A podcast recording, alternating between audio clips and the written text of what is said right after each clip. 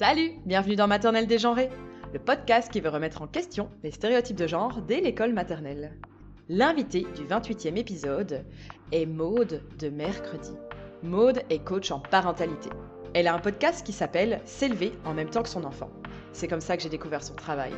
Elle a aussi un site internet, elle propose des formations pour les parents et vous pouvez suivre sa newsletter. On va parler euh, des émotions, on va parler de comment euh, les apprivoiser avec notre enfant et aussi avec nous-mêmes, et puis du placard aux émotions. Cet épisode, il est un petit peu différent des autres. Je sais que vous êtes nombreux, nombreuses à être parents dans mes auditories, et bien que Maternelle Dégenrée n'est pas un podcast de parentalité, je trouvais intéressant d'avoir l'avis de Maude. Vous verrez, Maude, elle, est, euh, elle se dit euh, être parfaitement euh, imparfaite. C'est une interview qui est assez authentique et chaleureuse. J'espère qu'elle va vous plaire. Je vous souhaite vraiment une belle écoute. Bonjour Maude. Bonjour Alison. Est-ce que tu veux bien te présenter? Et bien sûr, euh, avec, euh, avec joie. Eh bien, moi, je m'appelle Maude. Je suis coach en parentalité bienveillante. Moi, mon but, c'est vraiment. Euh, mon truc, c'est de dire que c'est une parentalité bienveillante qui fonctionne dans le sens où je prône vraiment à déculpabiliser les parents qui font, j'ai envie de te dire, ceux qui ont le courage de remettre un petit peu en question les modèles qu'ils ont autour d'eux, souvent le modèle bah, dans lequel ils ont été élevés, et moi, je prends vraiment de, les déculpabiliser. Bah ouais, tu vas faire des erreurs. Ouais, c'est pas grave parce que tu grandis en même temps que ton enfant. Et vraiment d'accepter. alors souvent, c'est des mamans. La maman parfaitement imparfaite qui est en toi. Et c'est exactement de ça dont a besoin ton enfant. Donc voilà, moi, je j'accompagne, je prends, je prends par la main les parents qui font ce, qui font ce choix.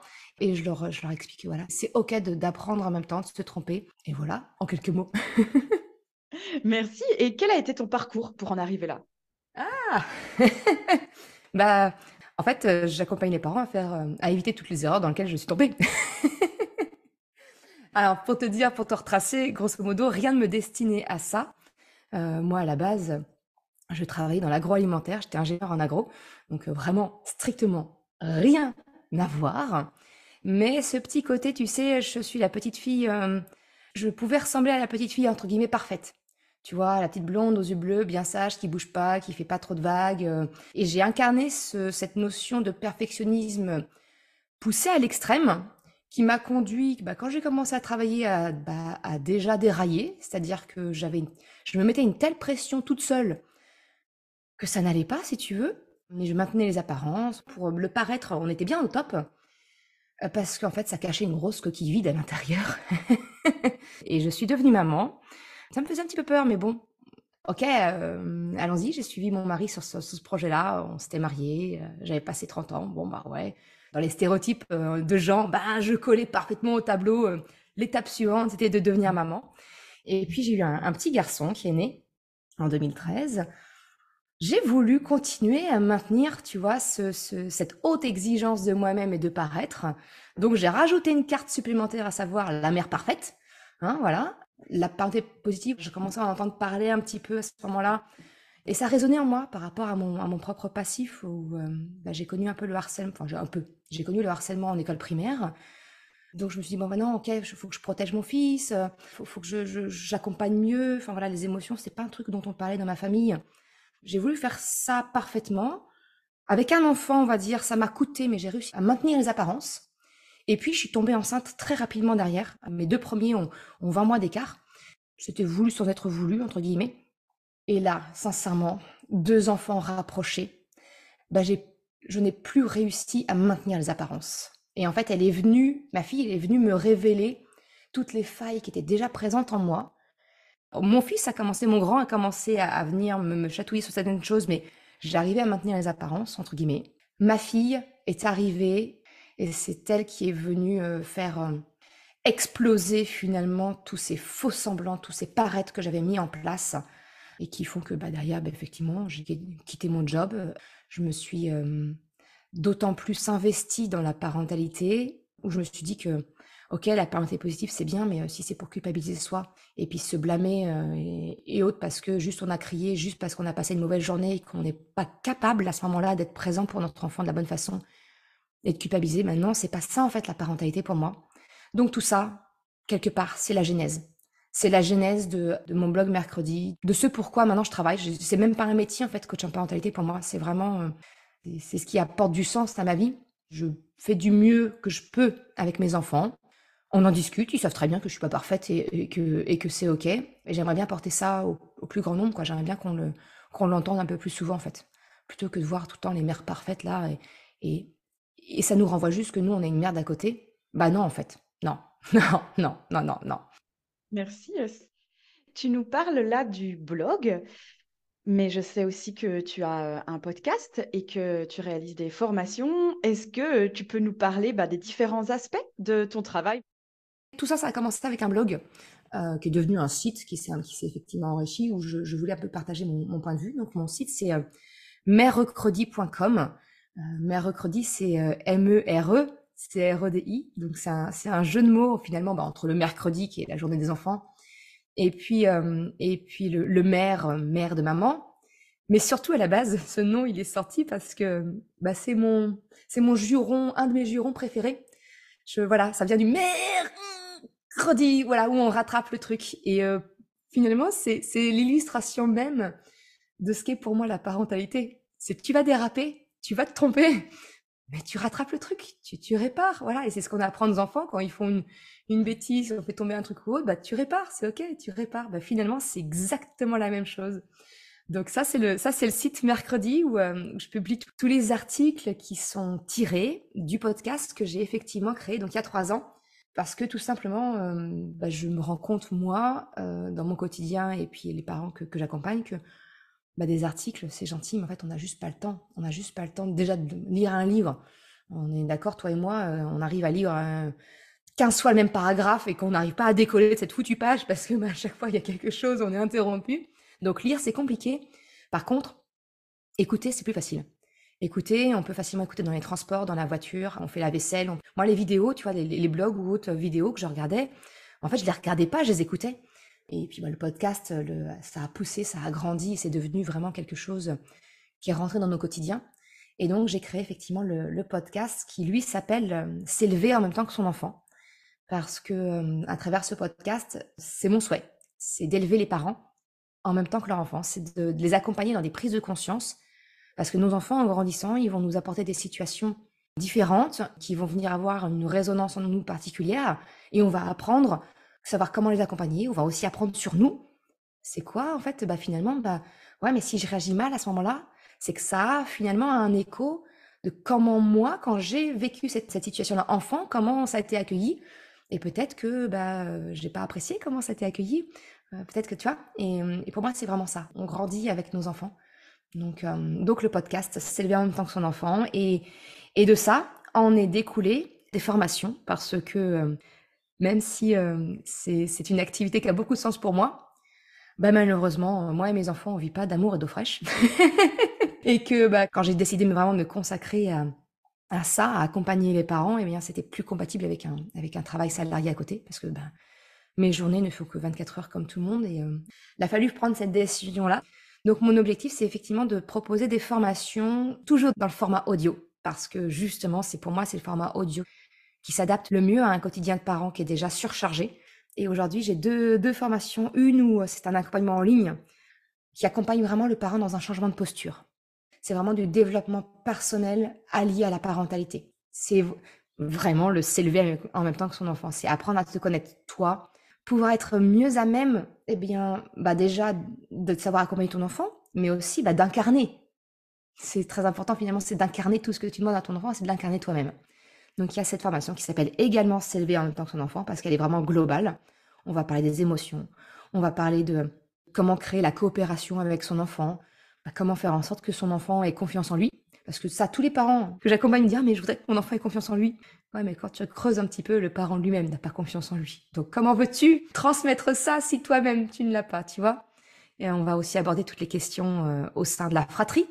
Comment faire en sorte d'avoir une bonne ambiance familiale et puis, j'ai une autre formation qui, elle, est vraiment ciblée sur les émotions pour apprendre aux parents à mieux vivre ses propres émotions à lui, en tant que parent déjà, donc les incarner, pour pouvoir ensuite les transmettre à son enfant. Et j'ai envie de te dire, les émotions, c'est vraiment devenu central, en fait, dans ma vision de la parentalité. parce que tous les sujets, finalement, toutes les questions parentales se rapportent aux émotions. À partir du moment où on est capable de reconnaître son émotion, l'accueillir, comprendre le message, c'est quoi qui a été blessé derrière, qui fait qu'on a réagi de cette façon-là, à partir du moment où tu comprends tout ça, tu es capable de déjà de mettre en place ou de, demander de mettre en place ces situations pour pas qu'elles se reproduisent. Donc déjà, ça évite toutes les répétitions des crises qui sont inutiles.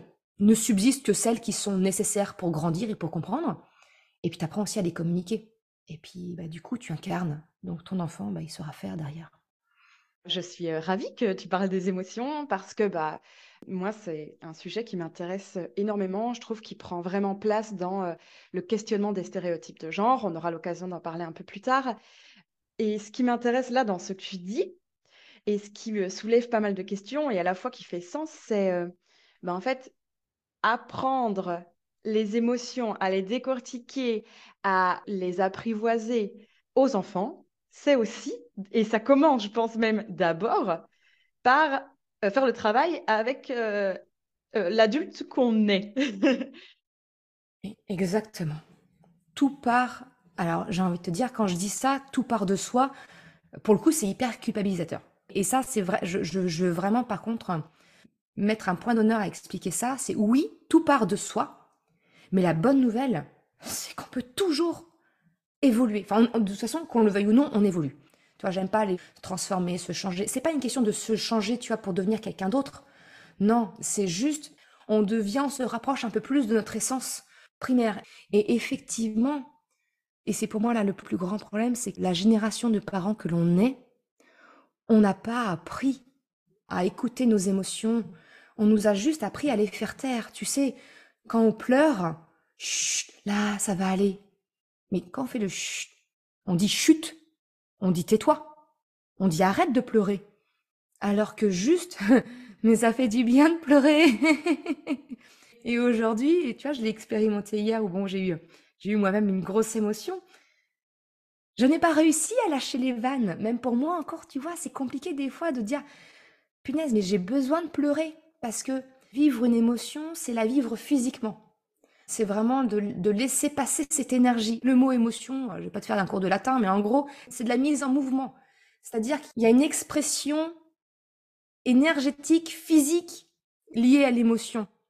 Bah, pleurer, ce sont des larmes qui coulent, c'est des sanglots, c'est des épaules et une respiration saccadée, c'est de l'énergie, tu vois, qui va se dissiper par le corps.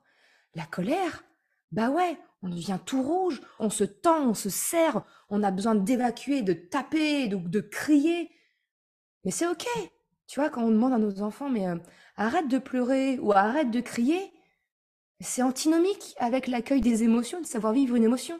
Déjà, nous adultes, réapprenons ça ah, je vais pas te dire de devenir hystérique et puis de te mettre à hurler à l'endroit. Il y a, on peut aussi apprendre à, à déplacer dans le temps, tu vois, le moment où on peut libérer, où on est apte à libérer. Mais il faut bien accepter qu'à un moment donné, cette énergie-là, elle doit sortir. Et on a trop tendance, tu vois, à... Moi, je parle du placard aux émotions. Mon truc, c'est parler du placard aux émotions. Et ça, c'est valable pour les enfants, mais c'est aussi valable pour nous. Hein, parce que le nombre de choses qu'on nous, adultes, on a un énorme placard. Hein. C'est même plus le placard, c'est un dressing complet, c'est une pièce, tu vois. On ferme à double tour, on met tout dedans et hop, voilà. Sauf qu'à un moment donné, il faut l'ouvrir. Et les enfants, souvent, ils ont, on entend souvent parler de la décharge émotionnelle du soir, tu sais, que ce soit tout petit ou que ce soit en rentrant de l'école, quand il rentre à la maison, bizarrement, à l'école, il a passé une bonne journée, puis il rentre à la maison, c'est un vrai petit diable, il se met à exploser et. Mais ouais, mais c'est en fait, il a juste appris que pour être socialement accepté, en société, il referme tout. Donc, il met tout dans son placard. Et c'est OK. C'est OK de lui apprendre à effectivement, bah non, il y a des endroits où ah bah, on va pas tout laisser aller comme ça. Ça peut s'entendre, ça peut s'accepter. Par contre, faut savoir à lui apprendre à le libérer quand il y a besoin. Effectivement, ça peut être le soir. Et le, le meilleur tips que je peux te donner, toutes les personnes qui ont des enfants comme ça, c'est de dire, mais donne l'autorisation à ton enfant. Et toi, ton placard aux émotions, il est comment? Il est plein, il y a quelque chose dedans, il y a, un, petit truc qui traîne, il est vide. C'est de juste de lui dire euh, n'oublie pas de l'ouvrir en fait. Et ça évite aussi qu'à un moment donné le placard explose et tu te retrouves, toi tu n'as rien vu venir, t'es pas prête à recevoir, à accueillir, et ça arrive au bon moment pour toi. Et c'est là où finalement ça devient des crises à la maison le soir, pas possible, parce que nous, on est émotionnellement pas prêt à recevoir, on se doute de rien, alors que si tu, poses la question à un moment donné où tu sais, voilà, tu rentres à la maison, on est, calme, et puis toi, en posant la question, tu sais que tu peux déclencher quelque chose chez ton enfant ou lui dire, bah non, ça va pas. Mais déjà, l'explosion, elle est moins forte. C'est pas une explosion parce que déjà, tu ouvres. Tu vois, c'est pas la même chose. C'est pas un barrage qui cède. C'est juste toi qui ouvre une trappe et qui libère un peu le barrage, qui libère un peu de pression. déjà, c'est pas tout à fait la même chose à accueillir. Et puis, tu apprends à ton enfant, voilà, à décharger les choses. Et pour moi, c'est l'essentiel. J'aime beaucoup euh, cette image du euh, placard à émotions. Donc, euh, si je comprends bien, là, quand on va parler d'émotions, on va parler des émotions bah, des enfants, mais aussi des émotions des adultes. Est-ce que pour toi, il y a des grandes étapes justement dans l'apprentissage de ces émotions? Des choses comme ça qui, que tu trouves importantes quand on parle des émotions? Il y a énormément à dire. Si j'essaye de rester synthétique, pour moi, c'est déjà c'est le fait de, bah, effectivement, on en a parler, hein, mais c'est que le parent incarne. C'est pas juste dire à son enfant, euh, libère ton placard aux émotions, t'es quoi, t'es triste, t'es joyeux, t'es... Si juste tu regardes, tu prends toi deux minutes, j'aimerais bien vous inviter à, faire cet exercice-là, dire, de prendre deux minutes et d'écrire ou de nommer à haute voix les émotions qui vous viennent en tête. Je ne prends pas beaucoup de risques, mais je vais quand même mettre ma main à couper.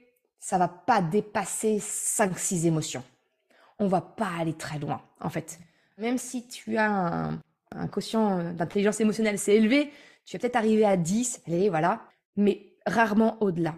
Parce qu'en en fait, on a un vocabulaire émotionnel très limité.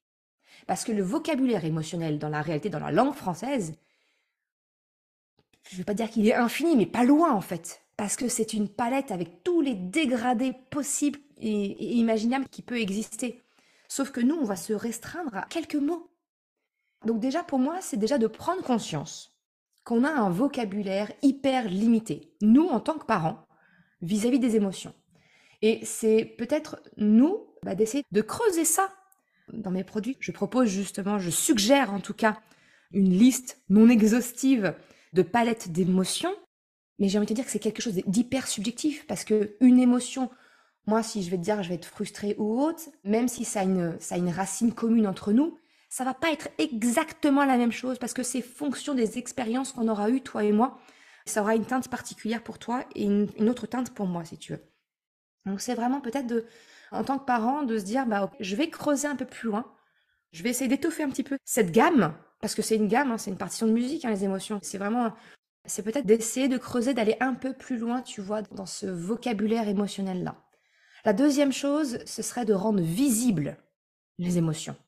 Donc déjà, c'est d'arrêter, en tant que parent, de vouloir protéger nos enfants, de montrer que non, on ne va pas bien. Parce que de toute façon, de toute façon, nos enfants le verront. Peut-être pas consciemment, ils n'ont peut-être pas conscience qu'on ne va pas bien. Mais leur inconscient, il sait détecter. On a la communication, finalement, entre deux êtres humains. Il y a 20% de la communication qui est verbale et 80% de la communication avec l'autre qui est non verbale. Non verbal, ça veut dire tous les mimiques qu'on a sur notre visage, notre posture. Et c'est quelque chose qu'on ne contrôle pas. Dire le oui, oui, ça va, alors qu'on a les yeux rougis comme ça, on est bouffi ou on est énervé. Ou... Non. Là, ce qu'on apprend à nos enfants, c'est juste ne montre pas tes émotions à l'autre parce que ça va l'embêter, tu vois. Ça va venir le. C'est, voilà, c'est... Mais non, en fait. D'être honnête avec soi-même et avec nos enfants. Ça va leur permettre d'apprendre qu'eux aussi, ils ont le droit de le dire quand ça va pas. Donc ça, c'est vraiment de rendre, j'ai envie de dire, de rendre visible l'invisible. Tu vois, jusqu'ici, tout ce qu'on cachait. Et dans ce côté, rendre visible l'invisible, ça, c'est un tips que je partage dans, mon guide gratuit, La boussole des émotions. Quelquefois, tu vois ton enfant, tu sais, qui est en train de... Tu sens qu'il y a un petit truc qui va pas. Tu sais pas quoi? Quand tu l'interroges, euh, il dit non, non, rien. Alors déjà, moi, le premier réflexe que j'ai, c'est non, ne me dis pas non, rien. T'as le droit de pas vouloir me dire ce que c'est. Mais surtout, ne te mens pas à toi-même et ne me mens pas à toi. Tu me dis, maman, ouais, il y a un truc qui va pas, mais j'ai pas envie de t'en parler. Ok, très bien. Et voilà, on va pas plus loin, je respecte son besoin. Et dans le rendre visible invisible, en fait, je lui demande de mesurer, tu vois, son émotion. Quand je vois que c'est en train de monter, c'est juste pour moi. En fait, finalement, c'est purement égoïste. Hein. C'est pour moi savoir euh, si je dois marcher sur des œufs, entre guillemets, si l'explosion est imminente ou autre. Et en fait, avec les deux mains, tu sais, tu crées un espace, une main en haut, une main, une main en bas. La main en bas, bon, c'est quand on va bien. Puis bah, la main en haut, bah, par exemple, ça va être la colère. On crée l'échelle et je lui demande de se placer dessus, tu vois. Je sais à peu près si c'est on est à la moitié, aux trois quarts ou quelquefois même la, main du bas passe par-dessus. Donc là, ça y est, on est dans l'explosion, c'est fini, c'est voilà. Et ça, finalement, ça aide énormément parce que, d'une part, ça nous renseigne, nous, en tant que parents, sur l'état de notre enfant. Et puis en plus, ça aide notre enfant à s'interroger sur lui-même, à prendre conscience de son émotion, à prendre conscience de la puissance de celle-ci et de se reconnecter à lui-même. Tout ça, on ne sait pas le faire, nous, en tant qu'adultes. Tout ça, on ne l'a pas appris. Et puis, euh, si je devais t'en donner un troisième pour terminer, c'est comprendre le message de l'émotion. Parce que l'émotion, elle vient pas là juste pour nous faire suer, juste pour nous faire vivre un mauvais moment, tu vois. C'est pas du tout. L'émotion, elle a été déclenchée par quelque chose à l'intérieur de nous. Le problème, c'est qu'aujourd'hui, on va pas chercher ce message-là. On s'arrête à la partie euh, émergée de l'iceberg. En tant que parent, on est toujours en train de se concentrer sur la partie visible. Eh ben moi, je te dis, va chercher l'invisible, va chercher les causes pour comprendre le pourquoi. Est-ce qu'il y a un besoin derrière qui n'a pas été nourri? Est-ce qu'il y a une valeur de ton enfant qui a été heurtée et qui l'a fait réagir de cette façon-là? Et en allant chercher ainsi le message de l'émotion, eh ben là, tu as la solution pour que la situation ne se reproduise pas à l'infini. Parce que tu vas comprendre le pourquoi. Vous allez peut-être trouver bah, le compromis, tu vois, qui va bien derrière, pour pas que la situation se reproduise. Et c'est ça qui fait que derrière, bah, ta vie, ta relation avec ton enfant, ça devient plus facile parce qu'il y a moins de crises. Il y a moins de disputes, il y a moins de tempêtes émotionnelles parce que ne vont subvenir que celles bah, dont on a besoin pour apprendre un nouveau message, tu vois. Mais ce message-là, une fois qu'il a été compris, qu'il a été entendu et auquel on a répondu, bingo, il n'y besoin. Donc voilà, un peu les, les, les, les fondamentaux. Voilà, j'ai encore été bavarde, mais je, c'est vraiment l'essentiel pour moi.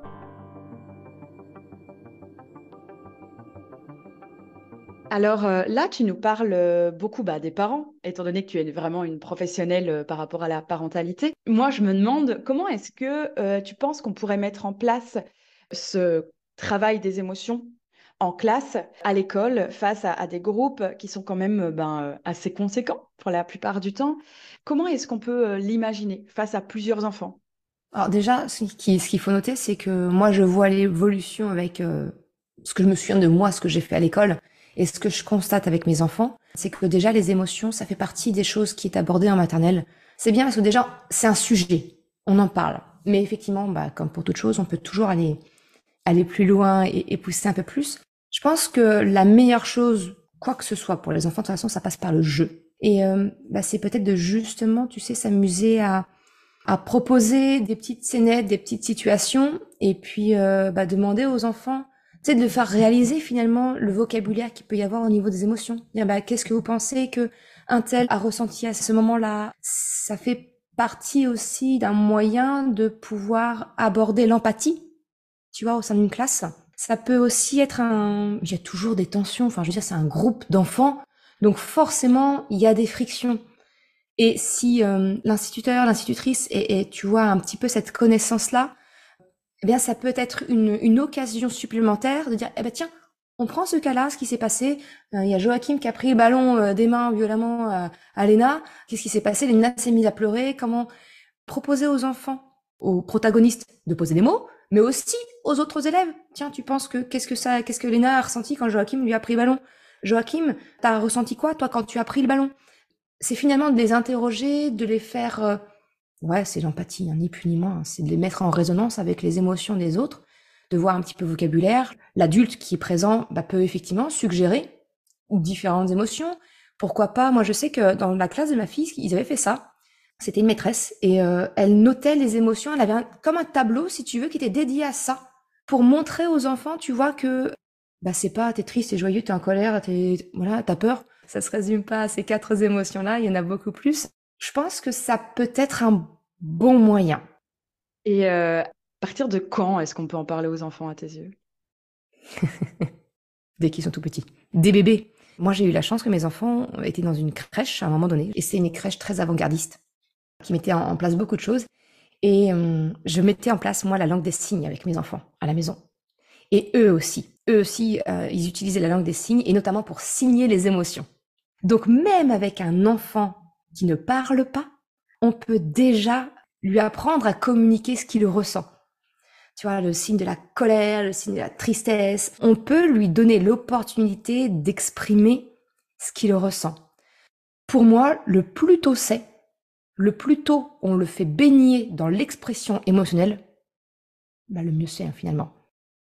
Et euh, est-ce qu'il y a un rythme à suivre d'après toi? Est-ce qu'il y a des étapes comme ça au fur et à mesure de l'évolution de l'enfant? Je ne pense pas. Je sors de mes sentiers battus et de, mon, ma zone de confort où je maîtrise, euh, parce que c'est vrai que je me suis jamais posé cette question-là.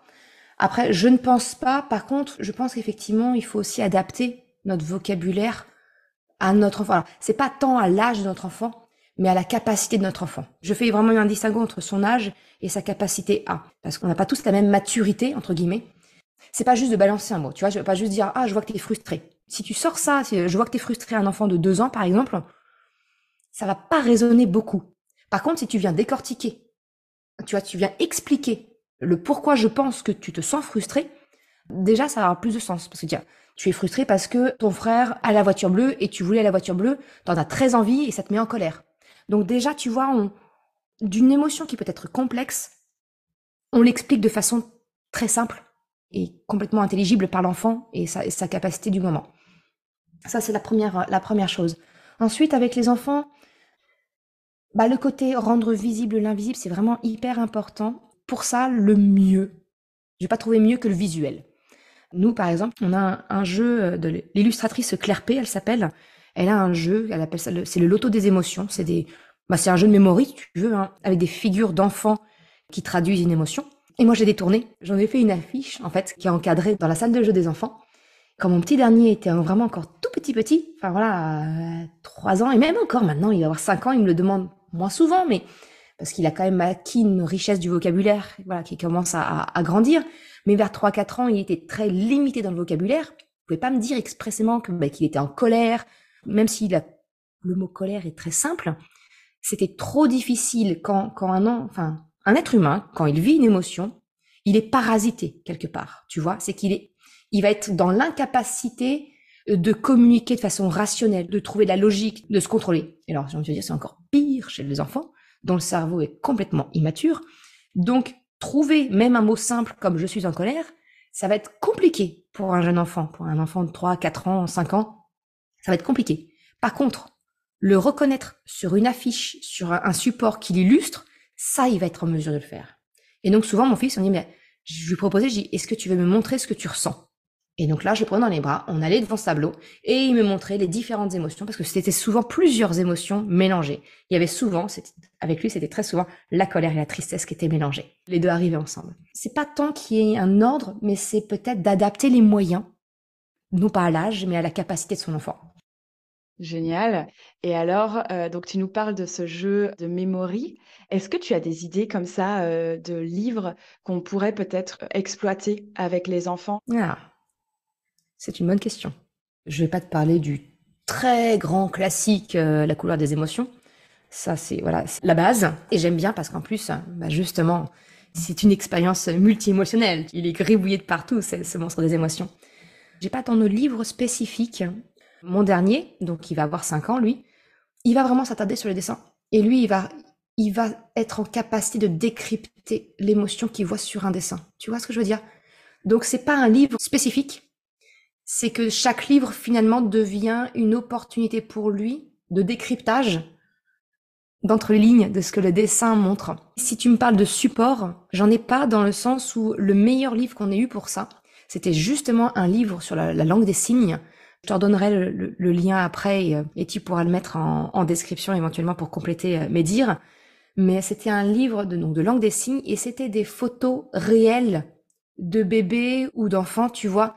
Et hum, il n'y a rien de mieux finalement qu'un visage humain pour exprimer une émotion. Un des conseils que je préconise aux parents que j'accompagne quand on est sur vraiment cette thématique-là des émotions, ça va être de proposer ça comme un jeu dans leur famille, de se dire on se prend en photo en mimant la colère, la tristesse, tu vois, pour personnifier que ce soit les nôtres. Et alors surtout, surtout, surtout, ne pas tomber dans le piège de je prends en photo quand mon enfant est en colère, quand il est triste, parce que là, ça devient humiliant. Donc on sort complètement de l'effet bénéfique du truc. Par contre, de le mimer, de le jouer ensemble, bah ouais, ça c'est cool. Le guide gratuit, la boussole des émotions, justement, en fait, c'est un papier à imprimer où bah, ça, représente une boussole qui montre donc le, centre, c'est le retour à la sérénité, au calme, et puis chaque axe nord-est, sud-ouest, bah, finalement, c'est une des, une des émotions primaires entre guillemets. Il a fallu en choisir, hein, la colère, la peur, la tristesse, la joie. Et euh, donc moi, j'ai mis des illustrations effectivement d'enfants qui représentent ces émotions-là. Et ce que je propose, c'est bah, de personnifier sa boussole des émotions, justement en mimant soit la tristesse, la peur, et en mettant ces photos-là pour vraiment l'enfant se reconnaisse, tu vois. Déjà, se reconnaître à travers un visage humain, c'est déjà pour moi important. Même une, la meilleure des illustrations, la plus magnifique des illustrations, ne donnera pas la richesse d'une émotion qui passe sur un visage humain. Et euh, donc voilà, c'est soit des photos, soit bah, les faire soi en fait, en, en faisant un jeu.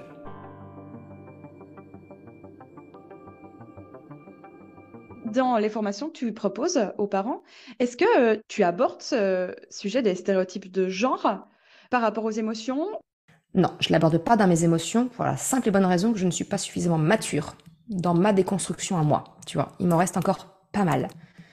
Par contre, c'est quelque chose que j'aborde plus facilement donc dans, tous les différents contenus que je peux proposer.